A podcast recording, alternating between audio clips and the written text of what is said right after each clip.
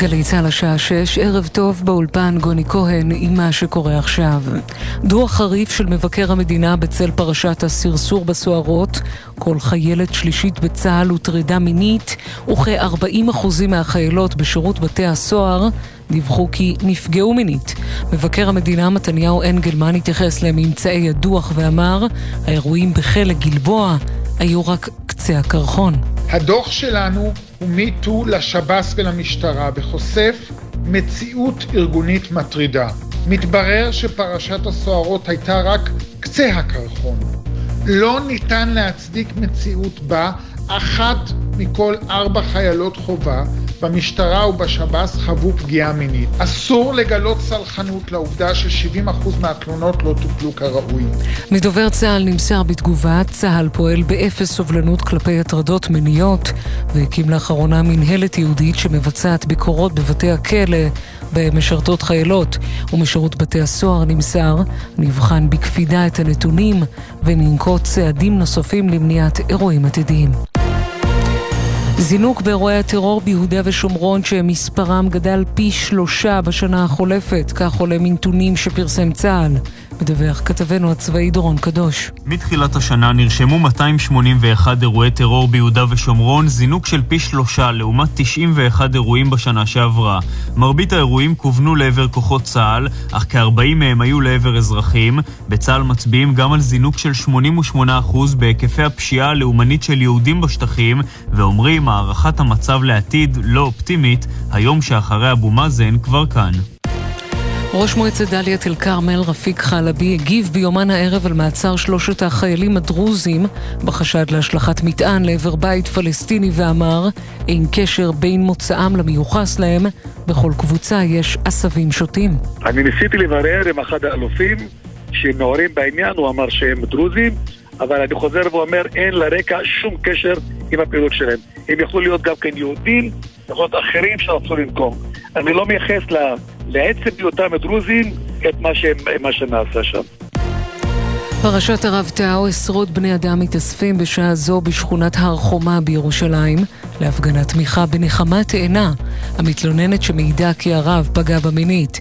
לאחר שבועות בהם מחתה מול משכן הכנסת, נערכת המחאה לראשונה מול ישיבת הר המור, שהרב טאו עומד בראשה. כתבתנו נועה ברנס מוסיפה כי במשטרה העלו את דרגת האיום על תאנה מאז חשיפתה בתקשורת.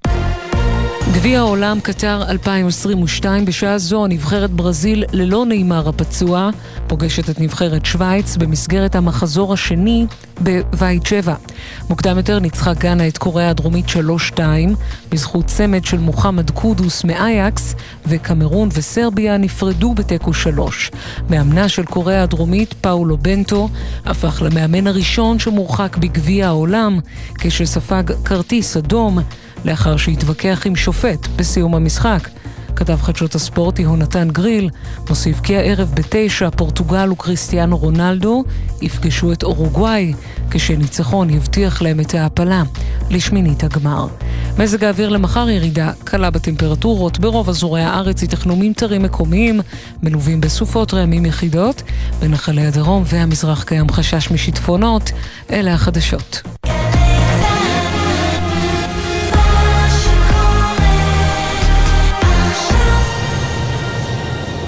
בחסות מטבחי סמל, המזמינים אתכם לעשרה ימים של Black Friday, עם הנחות על מטבחים ומוצרים משלימים, עד 30 בנובמבר. מטבחי סמל. עכשיו בגלי צה"ל, עמית תומר וסמי פרץ עם החיים עצמם.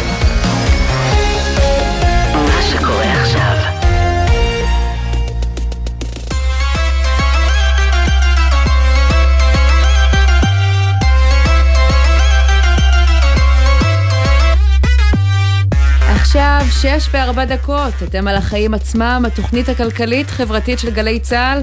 אני עמית תומר, וכאן איתי באולפן סמי פרץ. מה העניינים, סמי? אה, אצלי בסדר, אני רואה גם אותך וגם את אה, ברזיל שווייץ. כן, נספר למאזינים שלנו שהחלפנו היום מיקומים. בדרך כלל אני יושבת מול הטלוויזיה כדי להתעדכן ככה בכותרות החשובות. כן. היום לא רק שהלאמת לי את המקום, גם בטלוויזיה. בהחלט, אבל אני עושה את זה לטובת, הכדורגל. לטובת המאזינים שלנו שנמצאים בדרכים עכשיו, ובטח סקרנים לדעת מה קורה במשחק של ברזיל-שווייץ. אז אנחנו מבטיחים לעדכן, הרי מי שמתעניין גם בכלכלה וגם בכדורגל, אז לא צריך ללכת לשום מקום, הוא יישאר סמי. איתנו והוא יקבל 1 פלוס 1. עומד לצעוק פה בכל גול, יש סיבה כן. להישאר. לא, אז אנחנו נעדכן באמת אה, מה יש במשחק הזה. אה, אבל תשמעי, שמעתי היום את האמירה של יושב ראש ועדת הכספים הזמני, או לא, קבוע, אה, משה גפני, על הקפאת הריבית על המשכנתאות, ונזכרתי שגם ראש הממשלה המיועד, בנימין נתניהו, הבטיח ערב הבחירות להקפיא את המשכנתאות, אבל מהר מאוד הוא הבין שזה לא המגרש שלו, והוא תיקן שהוא בכלל התכוון להקפאת הארנונה. ואז השאלה האם חבר הכנסת גפני גם יחזור בו בקרוב, כשהוא יבין את המשמעות. אז היום בתוכנית ננסה להבין מה ההיתכנות של דבר כזה, ומה ההשלכות הכלכליות שלו, אם יקרה. נדבר גם על מחלבות רמת הגולן שקורסות עם שוקי יתד, יושב ראש ועד העובדים, ונקפוץ לבית המשפט, שם דיון בתביעת מחיר מופרז נגד חברת תנובה על הקוטג'. המשותף בכל המקרים, מוצרים שאנחנו משלמים עליהם הרבה מאוד, הרבה יותר מבעולם. עוד מעט נביא את הנתונים המעצבנים. כן, ואנחנו גם נעסוק באפליקציית התשלומים ביט. מסתבר שבנק הפועלים, הבעלים של האפליקציה, הוא מתכוון לגבות עמלה ממשתמשים עסקיים. אנחנו ננסה להבין כמה העסקים ישלמו, והאם זה יגרום להם לעבור למתחרים. כן, נעסוק אה, גם בשאלה מי מקבל רכב חברה.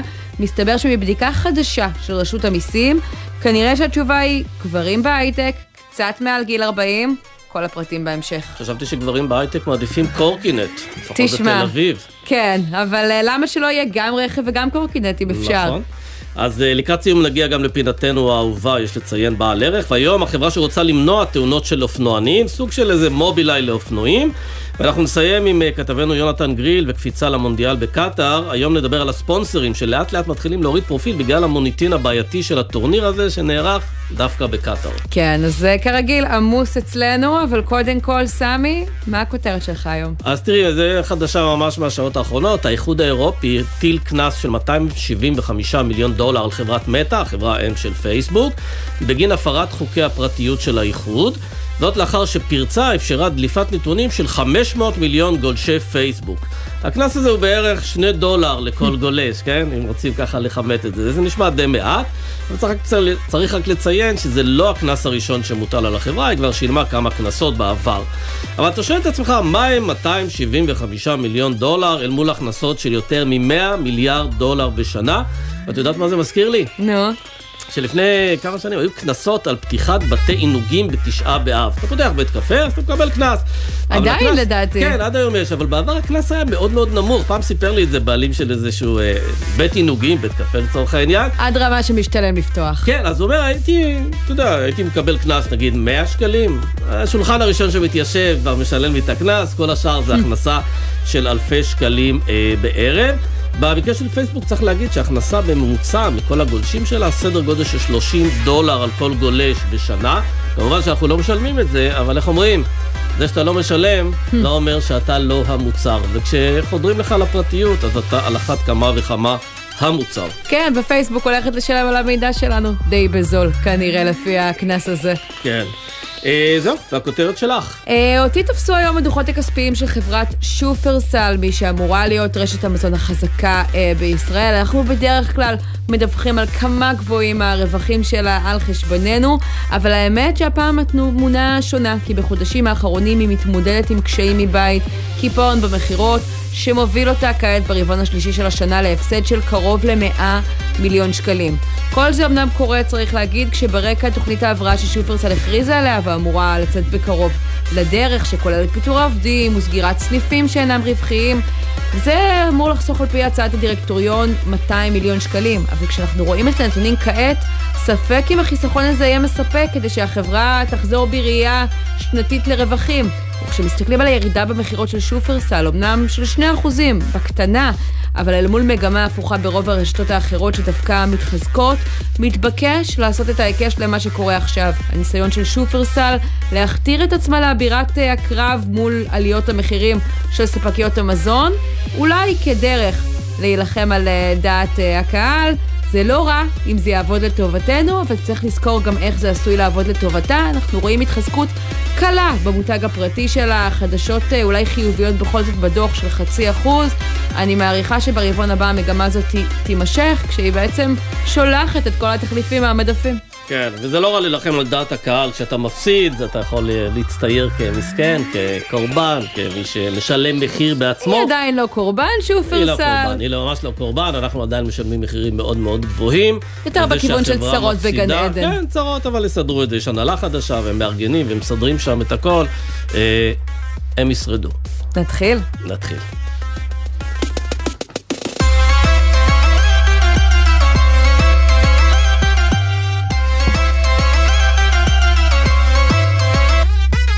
אז אנחנו פותחים מחירי חלב, בזמן שתנובה, טרה ומחלבות גד מעלות מחירים, מרכז המידע והמחקר של הכנסת מפרסם היום נתונים שמזכירים לנו עד כמה משק החלב יעיל פחות מבעולם. על זה כמובן אנחנו, הצרכנים, משלמים את המחיר. מחיר חלב הגולמי בישראל גבוה ביותר מ-50% מזה של צרפת ו-30% יותר מאיטליה וגרמניה, על אף שגם התייקרות התשומות אצלן, אותן תשומות. כן, וגם צריך להגיד שמחיר המטרה של החלב עלה בתוך שנתיים ב-23% פה בישראל.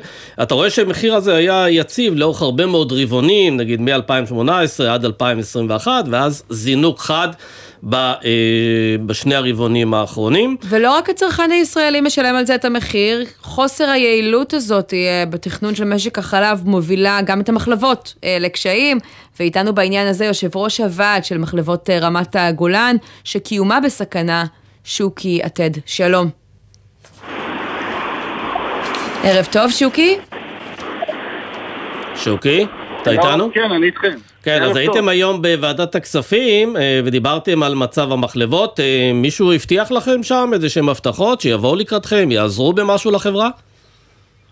קודם כל המטרה הייתה לבוא ולהעביר את העמדה של העובדים ולהגיד באיזה מצב אנחנו נמצאים כרגע. בסיום הוועדה, שאני לא ארחיב כרגע כי כולם יכולים להיכנס לאתר ולראות את זה, אה, סוכם שבאמת אה, תיתן תמיכה, אה, יהיה ניסיון לתת תמיכה לעובדים ולמפעל כדי שהמפעל הזה ימשיך להתקיים. על כמה עובדים אנחנו מדברים? אנחנו מדברים היום על כמאה עובדים שנמצאים בשני אתרים שונים. יש לנו אתר אחד שנמצא בעמק חפר, שהוא המרכז הלוגיסטי של המפעל, ויש לנו את מחלבות רמת הגולן שנמצאים בקצרין. כן, ותגיד, אני חושבת שאי אפשר, וזה גם עלה היום בדיון, להתווכח עם העובדה שמחירי החלב בישראל גבוהים. אז תסביר לנו איך בכל זאת מגיעים למצב שהפעילות שלכם אינה רווחית.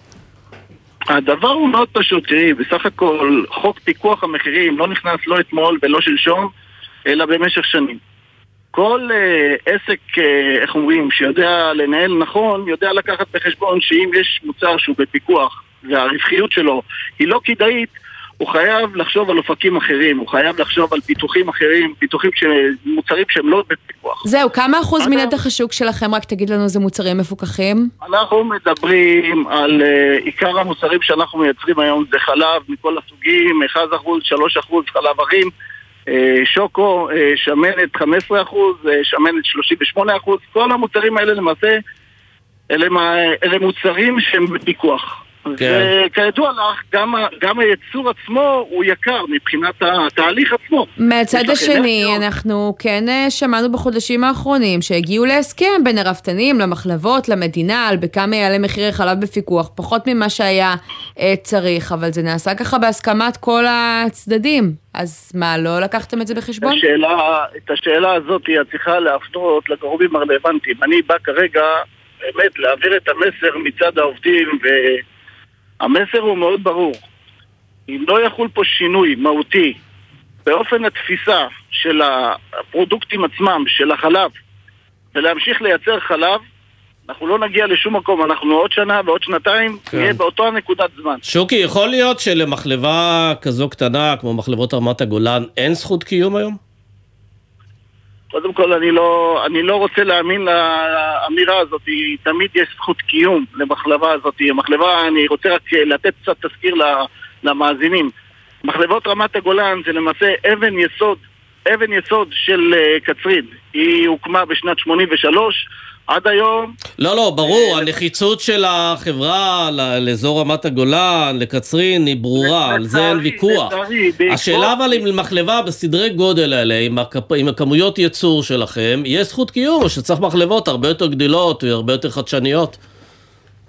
אני מקווה מאוד שבעקבות האירוע שקרה היום, אה, בעקבות האירוע שהתגלגלנו אליו, אנחנו נצא מפה מחוזקים עם מסקנות מאוד ברורות, שא', חלב הוא רק נושא לתת שירות ללקוח, אבל הקיום עצמו זה ממוצרים שאינם בפיקוח. אני מקווה מאוד שנוכל לצאת לדרך חדשה ולה, ולהגיע לאיזה שהן הסכמות שבאמת יגיע המשקיע ו- וידע לקחת את הדברים, אה, איך ברצינות. כן, תגיד לסיום, בינתיים שופרסל הודיע אתמול שהיא תזרים כסף שיבטיח את המשך הפעילות שלכם לפחות בחודשים הקרובים, אז מה, חזרתם היום במפעל לעסקים כרגיל בעקבות זה? קודם כל האמירה הזאת שכרגע את אומרת, אני ניזונתי גם כן, העובדים ניזונו רק מכתבות ומשמועות, אה, אף אחד לא דיבר איתנו בנושא הזה. וכשאתם פונים להנהלת המפעל ושואלים? כרגע לצורך העניין אין הנהלת מפעל, יש נאמן שמונה על ידי בית משפט המחוזי בנצרת, mm-hmm. שהוא כרגע בודק את כל האפשרויות. אין כרגע בעלים, זהו, נגמר הסיפור של הבעלים. הבעלים כרגע הם מחוץ לתמונה. כלומר, אתם עדיין לא יודעים האם תמשיכו לייצר בתקופה הקרובה? כרגע אנחנו עובדים במתכונת מצומצמת, עד, עוד פעם, עד לקבלת החלטות של הנאמן. אנחנו ממשיכים לייצר בגדול אה, אה, לקוח אחד עיקרי, שזה ה-Easy Line, שזה למעשה מזון לאנשים שצורכים את המזון הזה דרך, אה, לא באופן רגיל. Mm-hmm. אני, אני מאמין שבהמשך אה, אנחנו נקבל עדכונים ואנחנו נשב עם הנאמן ונצליח איכשהו, איך אומרים, להניע את הגלגל ולקוות שאף עובד פה לא ייפגע בסיפור הזה. אז נאחל לכם באמת הרבה בהצלחה. שוקי יתד, יושב ראש ועד העובדים. כן. לפני שאנחנו מנתקים, אני רוצה באמת להגיד תודה לכל אלה שתומכים בנו. אם זה ההסתדרות, ואם זה ראש מועצת קצרין, מר דימי אפרצ'ב, שבזכותו הוא נתן לנו היום את הבמה לבוא ולהציג את הדברים בכנסת, ושבאמת יפה. חבר הכנסת, יושב ראש ועדת הכנסת, אה, גפני, שאמר באמת דברים, אה, איך אומרים, בתמיכה מלאה ובאהדה לתושבי קצרין ולעובדי מחלבות רמת הגולן. שוקי יתד, תודה רבה. ובינתיים, בבית המשפט המחוזי בתל אביב, דנים עכשיו על אחריותה של המחלבה הגדולה בישראל בתמחור של אחד המוצרים המובילים שלה. אני מדברת כמובן על הקוטג' של תנובה ועל תביעת המחיר המופרז שהוגשה נגדה לבית המשפט העליון. אה, ואנחנו... בתקופה של המחאה, קצת שקדמה למחאה החברתית של 2011. כן. היה חרם הקוטג' המפורסם. אז מחירי הקוטג' היו גבוהים יותר, כן. אפילו ממחירי מוצרי חלב והיום. אז זהו, אז פסקו לו על תנובה שהיא תצטרך לשלם פיצוי של 20 מיליון שקלים, כיוון שהיא גבתה מחיר מופרז ולא הוגן. אז אה, אנחנו רוצים להתחבר בעניין הזה לעורך הדין אופיר נאור, אתה זה שטבעת את תנובה על המחיר המופרז של הקוטג', ערב טוב אופיר. ערב טוב, רק תיקון אחד, אנחנו לא בבית המשפט המחוזי, העליון, העליון. מבית המשפט העליון, אחרי שזכינו בבית המשפט המחוזי בית המשפט המחוזי קבע למעשה לראשונה, פעם ראשונה בישראל, שהוא מחייב מונופול על מחיר מופרז, זה קרה באותה תביעה בעניין מחיר הקוטג' וכרגע יצאנו מדיון בבית המשפט העליון בערעור שבו תנובה מנסה לבטל את ההכרעה של בית המשפט המחוזי. יפה. ואתם... עכשיו, אגב, כשהיא ערערה, היא בעצם, ממה היא חששה? שיש פה תקדים, שכל פעם שחברה תעלה מחירים, אה, זה יוכח או יתברר כמחיר מופרז? אין, אין טענה תחת השמש שחברת תנובה לא תטען כדי להימנע מחיוב, אבל אם, אם רוצים בכל זאת בהיבט ציבורי רחב להסתכל על האירוע, אז צריך להבין, וזה מתחבר לצערי מאוד חזק לדיון הקודם שקיימתם כאן לגבי קריסה של מחלבה. אנחנו נמצאים עם, עם משק מזון וחלב באופן מיוחד, מונופוליסטי בצורה קיצונית. יש לנו חברה אחת תנובה שמחזיקה 70% ממשק החלב ו-70% מהמוצרים במשק החלב בישראל על ידי אותה חברה. את הכוח הזה, המונופוליסטי, החברה הזאת צברה בתקופה שתנובה הייתה של המדינה, של הקיבוצים ושל המושבים, וסוג של טכניקה ל- ל- ל- להביא אלינו עם רכב גדול וירוק את החלב הביתה. את הכוח הזה שניתן לקיבוצים המושבים לשווק את התוצרת החקלאית שלה, בעצם קנתה חברה פרטית, בזמנו אייפקס, רצתה למקסם את המחיר בצורה קיצונית, לקחה לצורך זה חברת ייעוץ בינלאומית, מקינזי, שרק תגיד כמה היא יכולה להעמיס עוד על הצרכן הישראלי בלי שהגב שלו יישבר, והעלתה את המחירים בצורה קיצונית. לצערנו, למרות המעבר הזה שהחברה הזאת עשתה, המונופוליסטית, מידיים מעין ציבוריות לידיים פרטיות, המדינה לא השכילה לרסן אותה.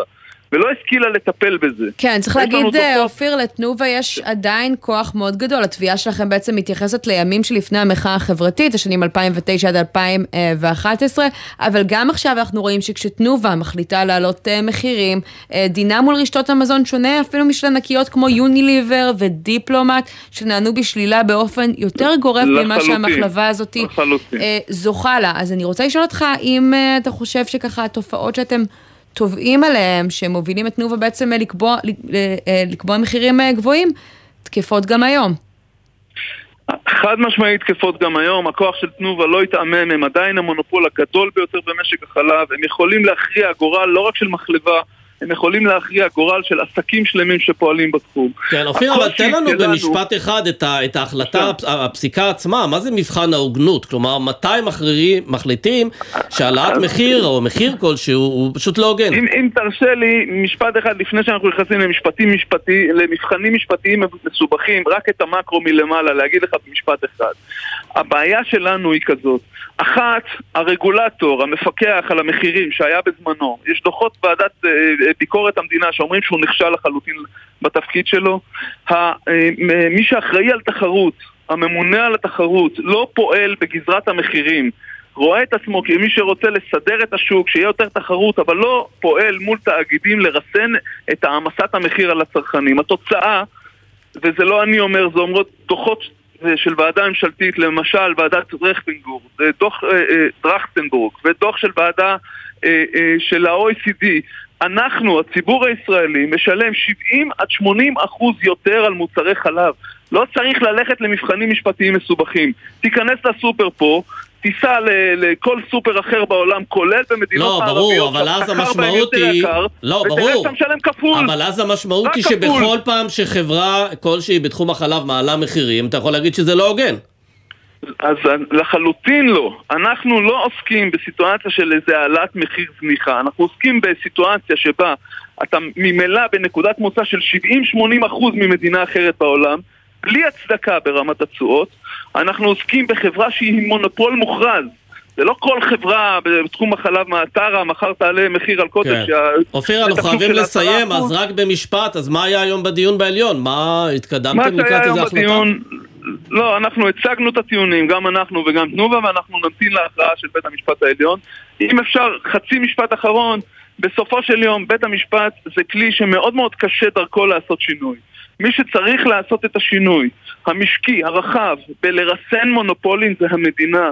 הממונה להגבלים עסקיים לא עושה את תפקידו, רשות התחרות או איך שלא קוראים לזה היום. כן. לא עושה את תפקידו, וזה לא אני אומר, זה אומר מבקר המדינה ואומרים דוחות של ועדות ממשלתיות. צריך לעשות רוויזיה שלמה בטיפול שלנו במונופולים, עושקים אותנו בצורה דרמטית. והגיע הזמן שיעשה מעשה בית משפט קשה לו. באים המונופולים עם המומחים שלהם והיועצים שלהם בסוללות של עורכי דין, סוללות, עשרה עורכי דין עומדים מולנו כאן ופשוט, סליחה, מערבבים ומספרים סיפורים ומביאים חוות דעת. אופיר נאור, עורך הדין. בסוף היום המדינה צריכה לעשות משהו. תודה רבה, ורק ניתן לסיום את תגובת תנובה, כמו שנאמרה אה, בדיון, אה, אם הערעור יתקבל, אומר אה, עורך הדין שלהם, בית המשפט יהפוך למפקח על המחירים, אה, המחיר לא מופרץ, הם טענו, אה, וגם שבתנובה מתחרים שני שחקנים עם כוח לא קטן שמייצרים קוטג'. טרה ושטראוס, מעניין מאוד לראות כן, איך הסיפור אגב, הזה ייגמר. אגב, אני כן מקבל את המסר הזה שרשות התחרות צריכה להיכנס יותר לעובי הקורה ולפקח. בהחלט. לפקח ולוודא שהמחירים לא מופרזים. אה, נמשיך.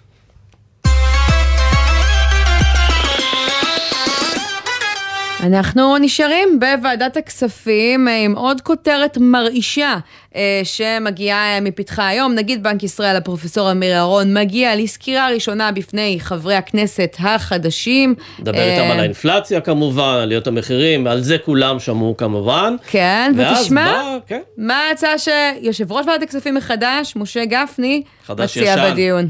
לצערי, זה חלק מהמציאות שכדי לרסן את האינפלציה, ולרסן את האינפלציה זה כדי שיהיה טוב יותר לכולם אחר כך. אנחנו חייבים להעלות את הריבית. לבקש הון ולבדוק ולהניח הצעת חוק שאלה שהם נוטלי משכנתאות, שהם זכאים לעניין הזה, שכאשר בנק ישראל, או כאשר הריבית במשק עולה, הריבית של המשכנתאות לא יעלו. טוב, אני בטוחה שאם יש לכם אה, משכנתה, הבשורות האלו מאוד אה, שימחו אתכם, אבל סמי, מה הסיכוי שזה יקרה? אפס סיכוי. למה? למה? כי תראי, בנק ישראל לא קובע את ריבית המשכנתאות, בנק ישראל קובע את הריבית במשק, את הריבית בנק ישראל, ומזה נגזרים הרבה מאוד ריבית, נגזרות הרבה מאוד ריביות אחרות, ריבית הפריים של הבנקים, וגם חלק מריבית המשכנתאות, ריבית הפריים. אה, אבל אתה לא יכול, אה, בנק ישראל הוא גוף עצמאי, אתה לא יכול לבוא ולהחליט מה תהיה הריבית. אה, הדבר היחידי שעוד איכשהו יכול לקרות, זה שיבוא גפני ויגיד, טוב, מאחר והמשכנתה מתייקרת, המדינה תסבסד דברים מהסוג הזה. בוא, אבל זה, סמי, אבל זו הצעה מאוד מאוד יקרה. בג"ץ אמור להיות גוף עצמאי. גם בג"ץ אמור להיות גוף עצמאי, אבל בעיקר פה יש את העניין הזה, צריך להזכיר שראש הממשלה המיועד, בנימין מהמם. נתניהו, הבטיח ערב הבחירות אה, להקפיא את המשכנתאות, ואחרי נדמה לי יממה או שתיים הוא חזר בו, כי הוא הבין שזה גם לא בתחום סמכותו, גם יש לזה עלויות מטורפות, ובאמת גם אין סיבה, אנשים לוקחים משכנתאות, יש בזה סיכונים, מי שקונה ולוקח הלוואה כשהריבית במשק היא מהנמוכות אי פעם, צריך לקחת בחשבון שיום אחד היא גם יכולה לעלות. כלומר, אתה לא חושב שהם ילכו כל כך רחוק כדי לערער על סמכותו של בנק ישראל, לא, הם כמו לא שהם יעשו חושבים את זה, הם לא יעשו את זה. ואם יעשו את זה, זה יעלה במחיר מאוד מאוד גבוה, גם של פגיעה במעמדה של ישראל, העובדה שאתה פוגע בבנק המרכזי ובסמכויות שלו, אה, וגם, תשמעי, האירוע הזה רק בתחילתו, בואו נקווה שהוא מסתיים כמו שזה נראה כרגע, כי אם הריביות ימשיכו לעלות וההחזר החודשי יגדל, אז אה, כמות ההצעות הפופוליסטיות יעלו ביחס ישר לריבית שתעלה. כן, אז בוא נצרף אלינו לשיחה הזאת את אה, תומר ורון, יועץ משכנתאות, שלום. ערב טוב עמית, ערב טוב סמי. ערב טוב, אז תכף נדבר על ההיתכנות של המהלך הזה, אבל קודם אני רוצה לשחק איתך רגע בנדמה לי. נניח שעולה הצעת חוק כזאת, ונניח שהיא עוברת והריבית על המשכנתאות אכן מוקפאת. מה ההשלכות של המהלך הזה? קודם כל זה נדמה לי גדול, כי אני לא רואה באמת אה, סיכוי לדבר הזה, אבל בסדר. מה ההשלכות? אה, תראו, בבריטניה לא מזמן גם הגיע שר אוצר חדש, רצה לעשות אה, דברים טובים אה, לתחושתו. אה, יצא שם עם איזה תוכנית שכללה הורדת מיסים וכל מיני דברים אה, ובוא נגיד שהמשקיעים ושוק ההון והקהילה הבינלאומית פשוט כיסחה את זה ובריטניה כמעט קרסה, כן? כי כמדינה, כישות כלכלית, כממש מדינה שמנהלת מדיניות מוניטרית עם כסף, היא, היא כמעט פשוט קרסה. אבל פה, אה, כי פה לא תומר.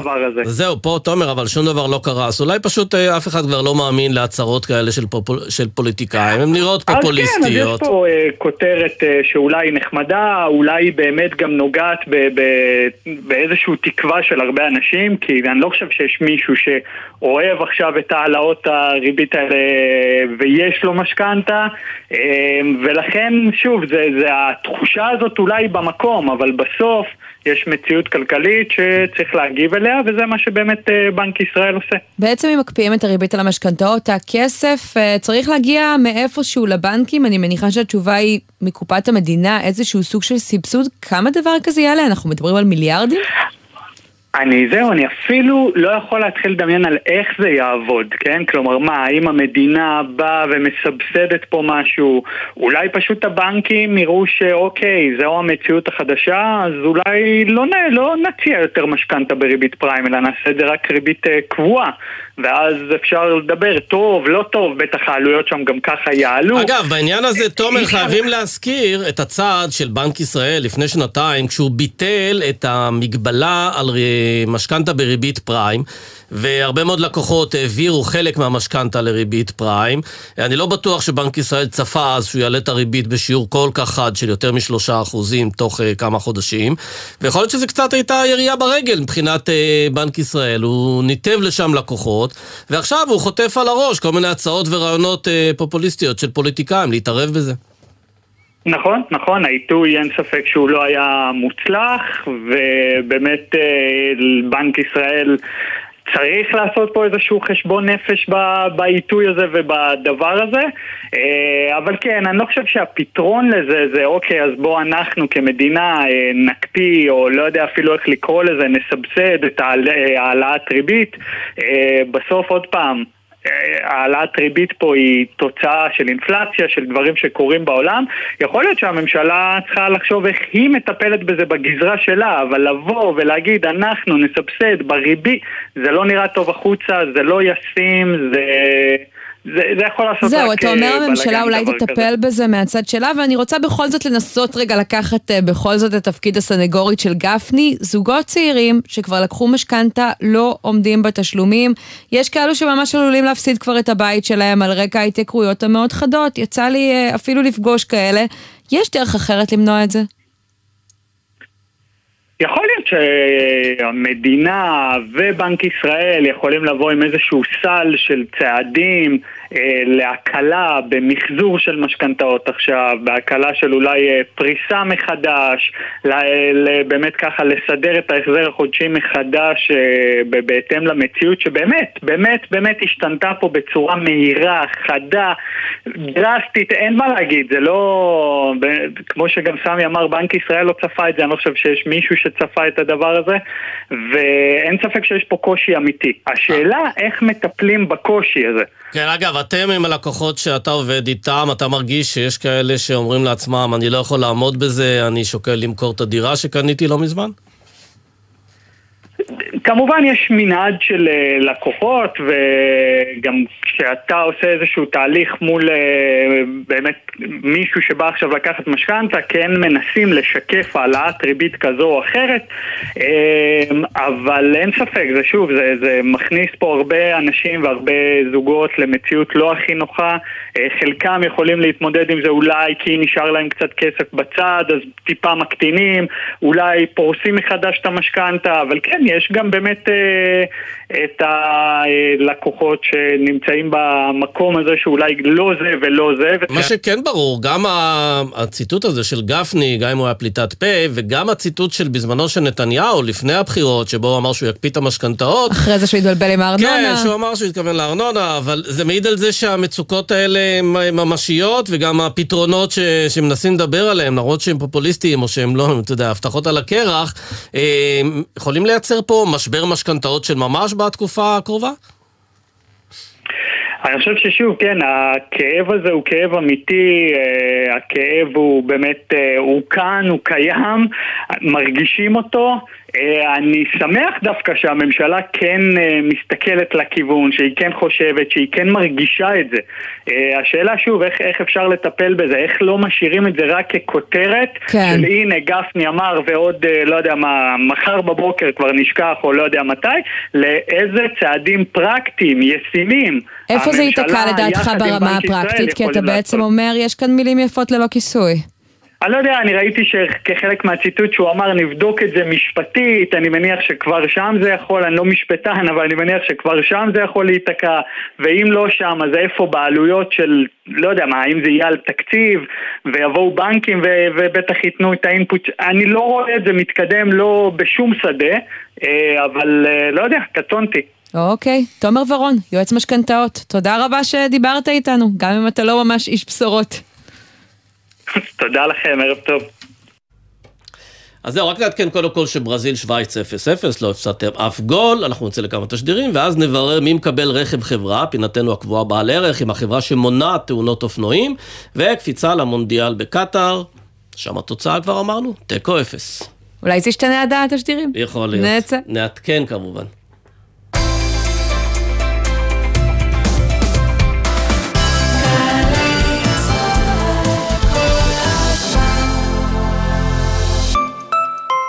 כולנו יודעים, בחיים חלים שינויים. תנאי השכר שלנו משתנים, לפעמים עוברים למקום עבודה חדש, המצב המשפחתי משתנה, ובינינו, הכל משתנה כל הזמן. אז חשוב לדעת, אם חלו אצלכם שינויים בהכנסה ולא עשיתם עדיין תיאום מס, אל תחכו לסוף השנה. תאמו מס מהנייד ומהמחשב לשנת 2022, ושלמו רק את הנדרש לשנה זו. פרטים באתר רשות המיסים. הופה כבר הגעת, הופה כבר הגעת, הופה כבר הגעת, הופה כבר הגעת. שלוש או שלושה ברכב, תפקחו את העיניים, יש נתיב פלוס, בכניסה לירושלים. הופה כבר הגעת, הופה כבר הגעת, הופה כבר הגעת, הופה כבר הגעת. האוטובוס יותר מומלץ, מפקקי תנועה, עליתי לתחבץ, הנתיב פורץ, יחד זה חלום, לפקקים תאמרו שלום. נתיב פלוס, לתחבורה ציבורית ושיתופית קרפול, מ-2 בדצמבר, גם בכביש אחת, ממחלף דניאל עד מנהרת הראל, בימי חול מ-6.5 עד 9.5 בבוקר, ובשישי מ-12 בצהריים עד 5 בערב. שלוש או שלושה ברכב, כדאי לנסוע יחד ולהגיע מהר.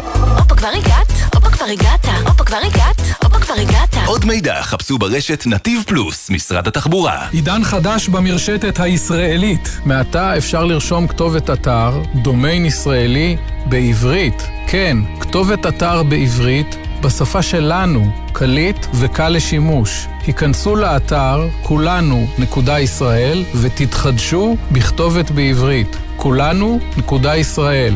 מגיש איגוד האינטרנט הישראלי. ג'קי, תגיד, שמעת על אזור התוכן החדש ביישומון גל"צ? כן, שמעתי מעמול. בירושלים אנחנו קוראים לזה גלצללה. את יודעת, סוסי, כמו 200 או אבו יויו. מה, אתה רציני איתי? לא, אבל אם נדבר ברצינות, נכנסתי לזה וזה פשוט מעולה. יש שם באמת מגוון של תוכניות, ואיזה כיף שגם התוכנית שלנו שם.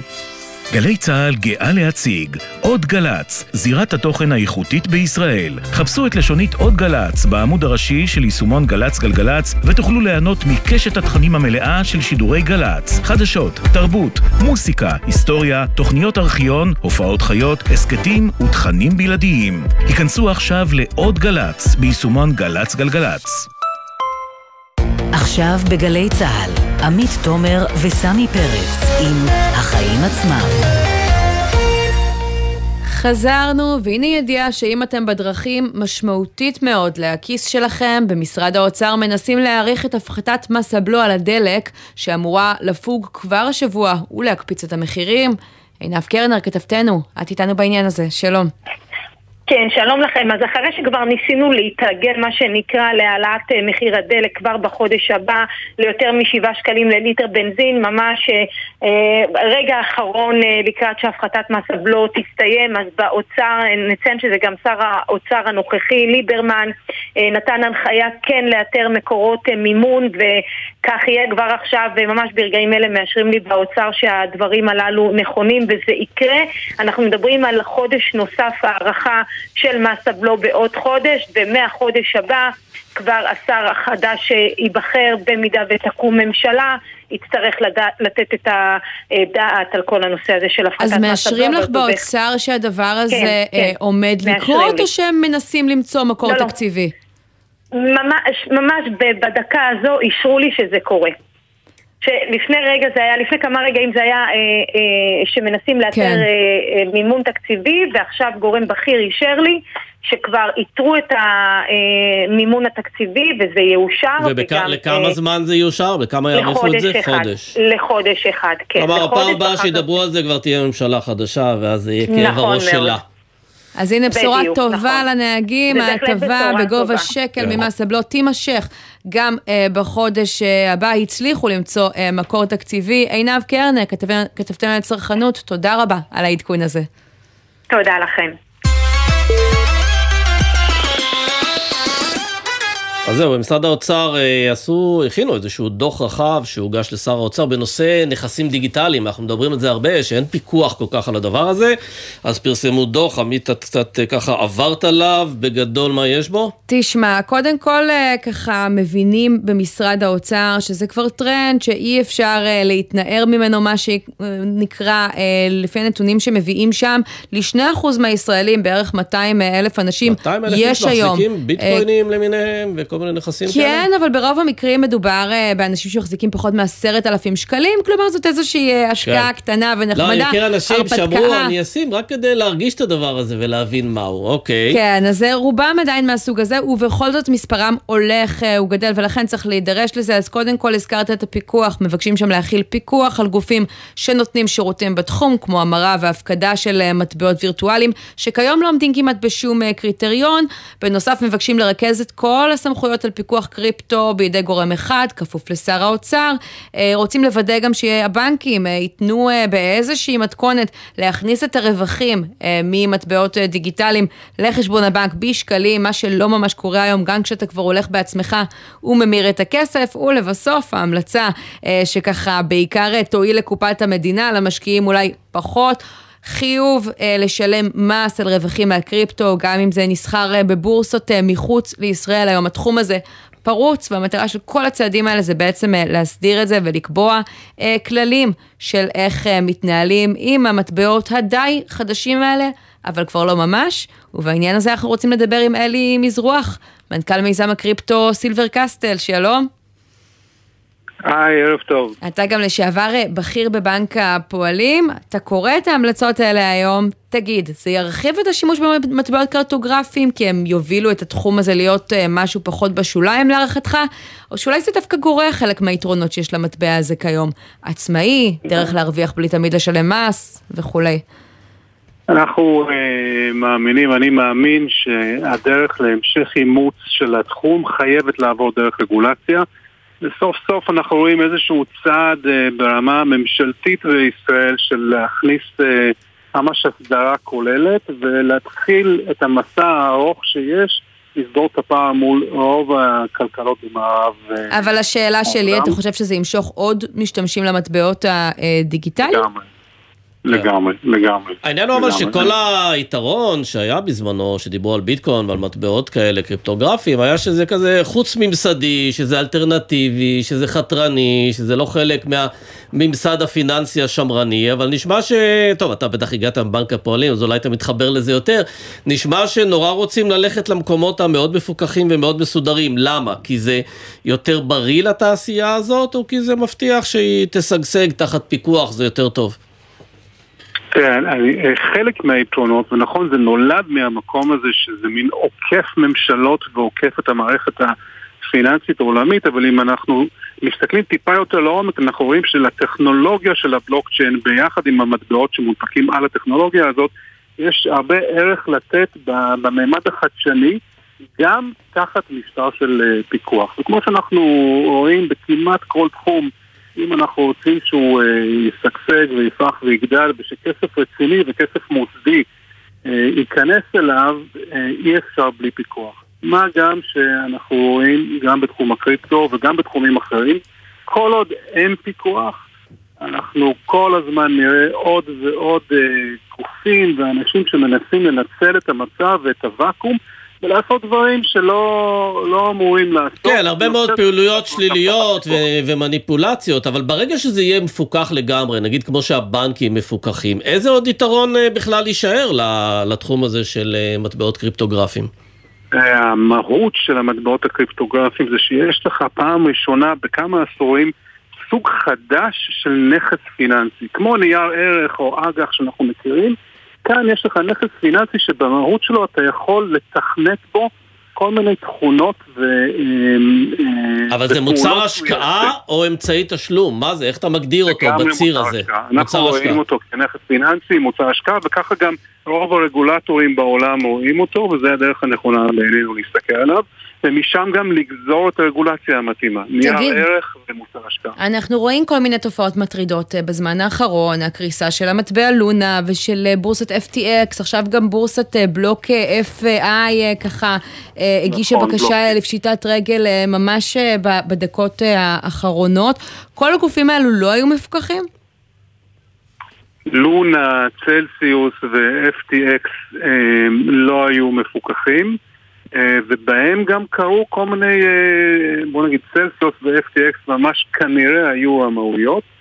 אה, לונה זה היה משבר מאוד מאוד משמעותי כי אנשים חשבו שהם הבינו במה הם השקיעו זה לא היה מתושקף ובסוף התגלה להם שהם לא הבינו במה הם השקיעו. כלומר לא גם בעולם עדיין לא מפקחים על רוב הגופים שמתעסקים בקריפטו.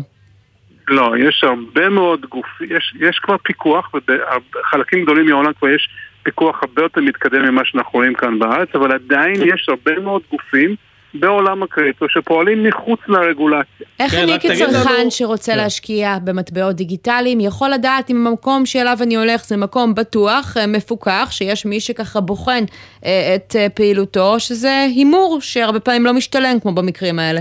בדיקה מאוד מאוד פשוטה לבדוק איפה החברה רשומה. האם יש לה איזשהו רישיון והאם היא תחת איזשהו אה, פיקוח, זה לא קשה להבין, זה באמת, זו שאלה אחת שבדרך כלל אתה רואה אותה באתרי אינטרנט של, ה, של המיזמים ושל נותני השירותים. יש היום בכל העולם, גם בישראל, גופים ציבוריים, חברות ציבוריות, גופים שיש להם רישיונות לפעול בתחום מעט, בטח בישראל, אבל זה מתקדם, ובעולם יש uh, הרבה יותר.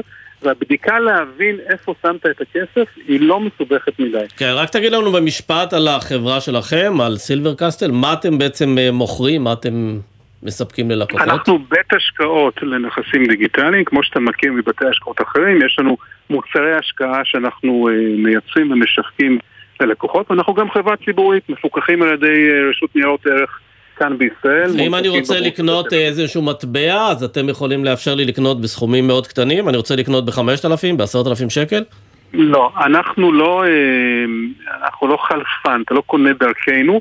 יש כמה גופים שיש להם רישיון להיות חלפן בביטקוין בארץ. אנחנו לא מאלו, אנחנו מנהלים מוצרי השקעה בתחום. אוקיי, אלי מזרוח, מנכ"ל מיזם הקריפטו, מזרוח, סליחה, סילבר קסטל. תודה רבה שדיברת איתנו, תודה גם לך, סמי.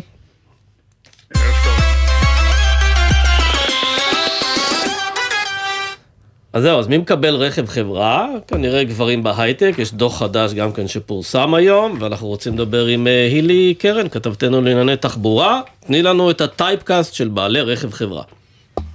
כן, שלום לשניכם. אז באמת, רגע לפני כן, בואו נדבר למה זה כל כך, הנתונים האלה, למה הם כל כך חשובים ומעניינים.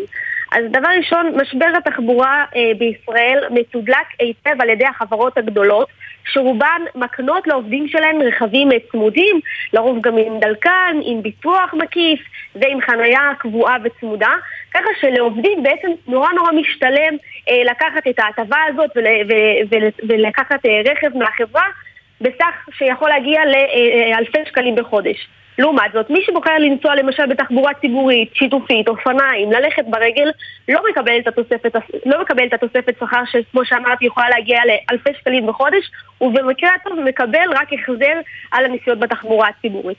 אז באמת יש כמה חברות שהתחילו ליישם את המדיניות הזאת של תגמול, תגמול לעובדים שנוסעים בתחבורה ציבורית ושיתופית, אבל עדיין הדרך לשם מאוד מאוד ארוכה, אז כמו שאמרתם, רשות המיסים פרסמה סקירה על מקבלי הרכב הצמוד על סמך דיווחים של המעסיקים לרשות המיסים בשנת 2020 והנה מה שאנחנו יכולים ללמוד על, על אותם אנשים. אז דבר ראשון, הנתונים עולה כי רכב צמוד מוענק בעיקר לבעלי שכר גבוה, בממוצע 30 אלף שקלים ומעלה. שיעור מקבלי הרכב גבוה יותר בקרב גברים מאשר אצל נשים. גם הגיל הממוצע של מקבלי רכב הוא בדרך כלל גבוה יותר, הממוצע עומד על 40 ומעלה, לעומת פחות מ-40 לאלה שלא מקבלים רכב צמוד. כלומר, ניתן להסיק מהנתונים הללו שרכב צמוד מוענק בעיקר לעובדים בכירים מדרג המנהלים ולאלה שלא בהכרח יש להם זיקה ישירה לצורך התפעולי. כלומר, אנשים שלא בהכרח עושים נסיעות מרובות במסגרת העבודה. אגב, יכול להיות שפשוט הצעירים באים בקורקינטים או בכל מיני אופניים חשמליים, אנשים שגרים במרכז תל אביב, אני שומע הרבה אנשים בהייטק שאומרים שכשהם מחפשים עבודה, הדבר הראשון שהם שואלים זה אם אפשר לעבוד מהבית, ואם אפשר לדלג באיזה קפיצות קטנות ולא להיתקע בפקקים, כלומר הפקקים זה, זה מודל שדווקא גורם לחלק מהצעירים לוותר כבר על כלי רכב. נכון, אז היום באמת הפקקים הם לגמרי פרמטר רציני אצל הרבה אנשים כשהם שוקלים את מקום עבודה חדש. גם אחרי הקורונה מודל העבודה ההיברידית שבמסגרתו העובדים עובדים בחלק מהשבוע מהבית, גם הוא כמובן משפיע על הדברים האלה. אבל עוד משהו שאנחנו יכולים ללמוד בעניין הזה הוא על, ששיעורים הגבוהים ביותר של מקבלי רכב צמוד נמצא בענפים של שירותי מידע ותקשורת. שזה במילים אחרות בעיקר הייטק? כן, הייטק. כן, בגדול, כן, אנשים שעובדים בתעשייה הגבוהה.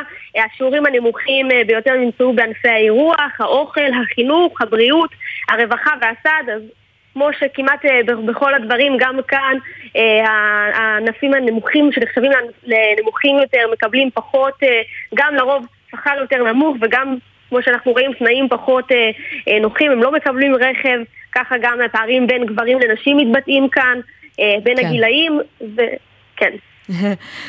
בסדר גמור, אילי קרן, תודה רבה, כתבתם תחבורה. תודה. כן, רק צריך לציין שמי שמקבל רכב משלם על זה הרבה מאוד כסף, יש מה שנקרא שווי. שימוש, כן, משלם לצורך מס. אבל לא מהפרופיל הזה מה נשמע אומר. שזה אנשים שככה לא חסר להם בתלוש המשכורת לא חסר בעיקר. להם, לא, ובעיקר חושב שהתועלת, למה הם מוכנים לשלם את זה? כי התועלת היא שאם יש איזה קלקול, יש איזה תקלה, יש איזה בעיה ויש איזה כל מיני דברים בדרך, אז הם לא חוטפים התקף לב שמשהו פתאום הלך והתקלקל, הם משלמים את הדבר הזה במסגרת ההחזר החודשי. כן, אם לא קיבלתם רכב צמוד ממקום העבודה שלכם, אולי אתם נוסעים בכלל באופנוע, וזה... וזה... אגב, אפשר להגיד את זה אחרת, אם לא קיבלתם רכב מעבודה, סימן שאתה צעיר. כן, לא רע, כן. גם, כן. אז אה, עכשיו אנחנו עוברים אה, ב- לפינתנו השבועית, בעל ערך, והפעם אנחנו רוצים לדבר על החברה שרוצה לספק לרוכבי האופנועים מערכת התראה מפני תאונות. בוא נגיד שלום לאורי לביא, מנכ"ל ומייסד Ride Vision. ערב טוב. אורי, בוא תספר לנו מה אה, המוצר שלכם אומר בעצם. המוצר שלנו הוא בעצם מערכת בטיחות לרכב דו-גלגלי או תלת-גלגלי, שמתריע לרוכבים על סכנות קריטיות בכביש בזמן הנהיגה. זה סכנות שנובעות מנהגים אחרים, מפגעים בדרך, או שגם קשורות לקצב שבו הם נוהגים ועד כמה הם נוהגים בצורה מסוכנת? אז זהו, אז המערכת בעצם היא מערכת שממש צריכה להבין איך אה, אותו אופנוע, קטנוע, מתנהג בעצם בכביש, למרות ההטיות שלו, הזיגזוגים שלו בתוך התנועה, להבין את מסלול הרכיבה של הכלי הזה אל מול מסלול הרכיבה של כלל המשתתפים בכביש, בין אם זה אוטובוס, משאית, רכב רגיל או אופנוע קטנוע אחר. ובעצם לייצר התראות. מטרות שאנחנו מייצרים הן סכנת התנגשות קדמית, אי שמירת מרחק, שטחים מתים ועקיפות מס- מסכנות או מסוכנות על רוכב עצמו. אגב, באינטואיציה אה, שלי, רכיבה באופנוע, הדברים שם הם אה, צריכים להיות הרבה יותר רגישים, זה הרי על שברירי שניות, ברכב עוד יש לך איזה טיפונת זמן לחשוב, באופנוע אין את הזמן הזה, אז המערכת הזו הרבה יותר רגישה מנגיד מובילאיי למכוניות? נכון, אז המערכת הזאת בעצם צריכה להתמודד עם הקשיים של הרכב הזה, שהוא אה, רכב שמקפץ, הוא מזגזג, הוא רכב שמתאים אותו שמאלה וימינה, וכתוצאה מכך צריך באמת להבין את הסביבה בצורה מאוד אה, טובה, להבין את כוונת הרוכב, ובהתאם לזה לחשב זמנים מתי עלול לקרות מצב בעייתי. וזה כבר מוכח, אתם המערכת- יודעים להגיד כמה תאונות ונפגעים המערכת הזו כבר מנעה? כן, בעצם אה, בוצעו שני מחקרים אה, על המערכת שלנו. אה, מחקר אחד בוצע בגרמניה על ידי שותף שלנו, חברת קונטיננטל, ואנחנו מראים בין 54 ל-57 אחוז הורדה בסיכון אה, כתוצאה משימוש במערכת. תגידי, היה, הייתה בעצם חקיקה לפני כמה שנים שחייבה כל רכב חדש בישראל במערכת אה, התראה. מה הרגולציה לגבי אופנועים? אוי, זו שאלה מצוינת. לצערי הרב, למרות שישראל היא אומת סטארט-אפים, ובאמת יש גם סטארט-אפ שמתעסק ברכב דו-גלגלי ותלת-גלגלי, ולדעתי מביא, מביא בשורה אמיתית. שהוא אתם. אה, שהוא, שהוא אנחנו. עד היום אין חקיקה אה, זהה או דומה ברכב דו-גלגלי. למרות שגם ולצערי- תקן אותי אם אני טועה, שיעור התאונות אה, או הנזקי הגוף לרוכבי אופנועים מתאונות הוא יותר גבוה. נכון. אם מסתכלים בעצם אה, על... אה, זה, זה ביחס לא... לא, לא, לא, לא בעצם אה, הגיוני, כן? זאת אומרת, יש סך הכל כשלושה עד ארבעה אחוז רכבים דו-גלגליים בישראל. באחוזים כמות באופן יחסי. כן, יחסי, כמות התאונות הן כ-18 אחוז, בין 14-18 אחוז, עלות התאונות הן 2 מיליארד 18% שקל. מרוכבי האופנועים עוברים תאונה? תאונה 18% משמעותית? מכלל, לא, 18% מכלל התאונות אה, משמעותיות פה בישראל הם כתוצאה מרכב דו-גלגלי, ועלות התאונות הם 2 מיליארד שקל למדינת ישראל. כן, אז רגע, עוד שתי זה- שאלות רק, אנחנו מתקרבים לסיום. קודם כל, כמה עולה המערכת הזו? המערכת אה, מתחילה מ-2490 ומגיעה עד 2990, תלוי בוורסיה של המערכת. כן, וזה מתאים גם לרכב דו-גלגלי אחר, מסוג נגיד קורקינט, אופניים חשמליים, או שלא ישקיעו אפשר, בכאלה? אפשר, אפשר בהמשך לא, אפשר בהמשך להוריד את המערכת לאופניים חשמליים, היא כמובן תהיה מערכת טיפה שונה וזולה יותר. אורי לביא, מנכ"ל ומייסד Ride Vision, תודה רבה לך ששיתפת אותנו. תודה רבה, ערב טוב. טוב, סמי, תשמע, לא הצלחנו אה, לעדכן פה לאורך כל השעה על אז גולים הנה אני במשחק מעדכן, של ברזיל, גרמניה. מחצית 0-0, לא הפסדתם שום דבר. כן, בכל זאת נדבר קצת על מה שקורה בקטאר. אה, למזלם הרע של הקטארים, גביע העולם ממשיך לספק אה, הפתעות, אבל לא רק על כר הדשא, הביקורת על היחס ללהט"בים ומיעוטים גרם ללא מעט נותני חסות לשקול פעמיים האם הפגיעה בתדמית עולה על הרווחים הכספיים, ומתברר שחלק בוחרים לנקוט כבר צעדים בשטח. יש כאלה שכמובן מסתפקים בדיבורים. כתב חדשות הספורט יונתן גריל, אתה מצטרף אלינו באולפן, שלום יונתן. שלום לשניכם, אז uh, באמת פיפ"א, ארגון הכדורגל הבינלאומי, סופג המון המון ביקורת uh, ברקע גביע העולם בקטאר, בין היתר על השחיתויות שהובילו בכלל לבחירה בקטאר כמארחת, וגם על ההחלטה שלה לא לאפשר לקפטנים של הנבחרות לעלות עם uh, סרט של דגל הגאווה והכיתוב uh, One Love, והשאלה הגדולה היא באמת האם נותני החסות מוכנים ללכלך את המותג שלהם ולהסתכן בפגיעה בתדמית תמורת הכסף הגדול. כמה גדול, יש 27 נותני חסות רשמיים בגביע העולם, שלפי התחזיות אמורים לייצר רווחים בסך 1.7 מיליארד יורו. אז מחקר גדול שנעשה בגרמניה מצא שבפעם הראשונה גביע העולם הוביל לפגיעה בתדמית של נותני החסות, במקום להביא לרווח תדמיתי, 70% אמרו מהנשאלים ענו שמדובר בפגיעה בתדמית של החברות. אגב, אז... זה גם גורם להם לא לקנות מוצרים, או שרק פגיעה בתדמית? לא, זו, המחקר ההוא דיבר על פגיעה בתדמית, אבל בסופו של דבר פגיעה בתדמית אה, מתבטאת גם בין היתר ברכישה ובמחזור העסקי של כל אחת מהחברות האלו, חברות אה, מאוד מאוד גדולות כמו אדידס ומקדונלדס וקרלסברג, אז כל אחת בחרה לפעול אחרת. מה עשו בבלומברג? הם ניסו לבדוק איך האירוח אה, של קטאר והיחס שלה השפיע על הפעילות והבחירה של החברות כיצד לפעול. הם יצרו קשר עם 76 חברות שנתנו חסות לטורניר או לנבחרות. 13 חברות מתוכן אמרו שהן אה, יבצעו התאמות, כלומר אה, יקטינו נוכחות בפרסומות בטלוויזיה ובתקשורת ובסביבה של האיצטדיונים, אבל בואו נלך לכמה דוגמאות אה, ספציפיות של חברות שכן החליטו לנקוט עמדה. קרדיט סוויס למשל, שהיא הספונסרית הראשית של נבחרת שווייץ בשלושים השנים האחרונות, אז היא הודתה שהיא הנמיכה פרופיל במהלך המונדיאל, אבל היא לא הסכימה לספק הסברים, כי מצד אחד היא תומכת בסביבת עבודה רגועה ונעימה ותמיכה בזכויות הלהט"ב, אבל מצד שני גם עדיין אה, שומרת על, ה, על הספונסר אה, של גביע העולם. ורק אה, נזכיר את מקדונלדס ואדידס, שהן משחקות איזשהו משחק כפול, כי הן אומרות אנחנו תומכים בזכויות להט"ב, אבל מצד שני הן המשיכו לשמור על הסכמי החסות שלהן כפי שהם. כן, כן. זכויות לחוד, אבל בסופו של דבר כשזה מגיע לחשיפה גבוהה... בסופו של דבר הכסף מדבר, אין מה לעשות, גביע העולם זה סכומים אדירים. אני יכול להגיד משהו רע על כל אחת מהחברות האלה, בלי שום קשר למונדיאל, אפשר גם עליהם למצוא, כולל קרדיט סוויס. יונתן גריל, כתב חדשות הספורט, תודה רבה. תודה. נגיד תודה גם לבן נצר, העורך שלנו, לירון מטלון על ההפקה, נמרוד פפרני לצידו, על הביצוע הטכני אלה מוטולה, עורך הדיגיטל הוא יוסי ריס, אני עמית תומר, סמי פרץ, תודה רבה. ביי ביי, ניפגש מחר. אנחנו נהיה כאן גם מחר, תבואו, ביי ביי. בחסות קבוצת שטיר מארגנת תערוכת אינטק, אירוע לתעשייה ולטכנולוגיה בארץ, 29 ו-30 בנובמבר, אינטק לתעשייה באקספו תל אביב, פרטים באתר שטיר. בחסות מחסני חשמל, המציעה מבצעי Black Friday בכל חודש נובמבר, מבצעי נובמבר ברשת מחסני חשמל.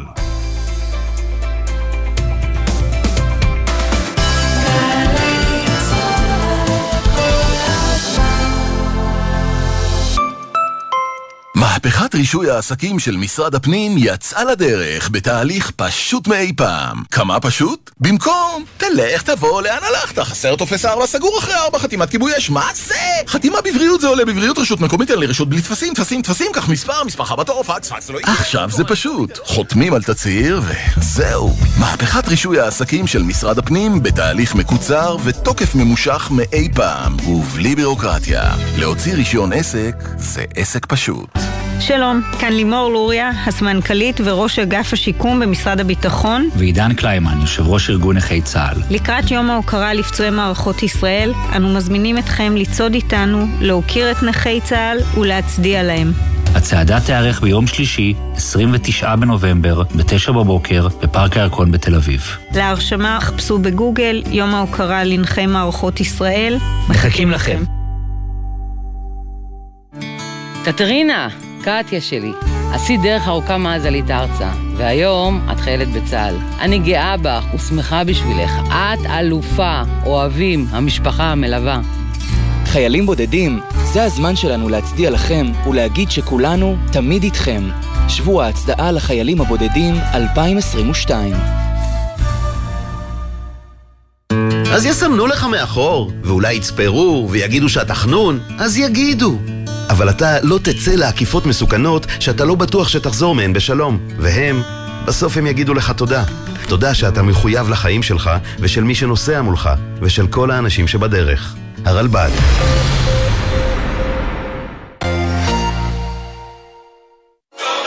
ספי ויניר פותחים את הבוקר. עכשיו עם איזשהו טפיל מוזר, קוראים לו מיקרוספורידיום. תגיד, תגיד, תגיד, תגיד ואני אגיד אחריה, כי לא אמרת את זה טוב, לא היית מורה מספיק טוב.